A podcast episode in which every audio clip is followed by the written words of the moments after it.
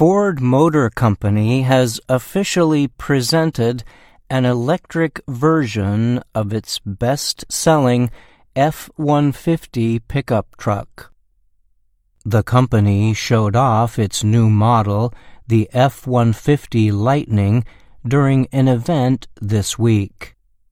In announcing the vehicle, Ford chief Jim Farley said it represented a watershed moment for the company.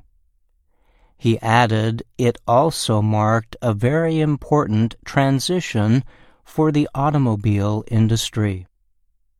Experts say that with its new vehicle, Ford is aiming to be highly competitive with other companies in the electric truck market, notably Tesla and General Motors.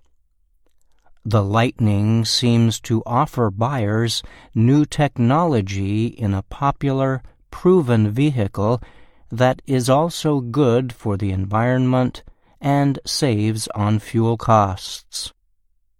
The trucks are to be manufactured at a production center in Dearborn, Michigan, beginning next year. Ford said it was investing $700 million into the production complex and was adding 500 new jobs. It plans to start selling the vehicles in the spring of 2022. With a starting price near $40,000, the F 150 Lightning will be available in four different versions. The base model will have a traveling range of 370 kilometers on one battery charge. Ford says the size of the cab and bed of the electric vehicle will be the same as its gas powered F 150 and with a federal tax credit of up to $7,500 available for Ford electric vehicles, the price of the base model falls to around $32,500. That is below the lowest priced gas model of the F 150, which starts at $37,000. The company says the high end Lightning, which is equipped with a longer range battery, can pull an estimated 4,500 kilograms. This is comparable to many gas powered trucks, but it falls about 1,350 kilograms short of Ford's powerful V8 engines. The F 150 Lightning comes with a 39 centimeter electronic control screen and extra storage space where the gas engine would be. Ford says the Lightning with the extended range battery can fully power a home for up to three days. The high end truck will likely cost between $60,000 to $90,000. In a usual year, Ford sells about 900,000 F Series trucks in the U.S. The model has been America's top selling vehicle for nearly 40 years.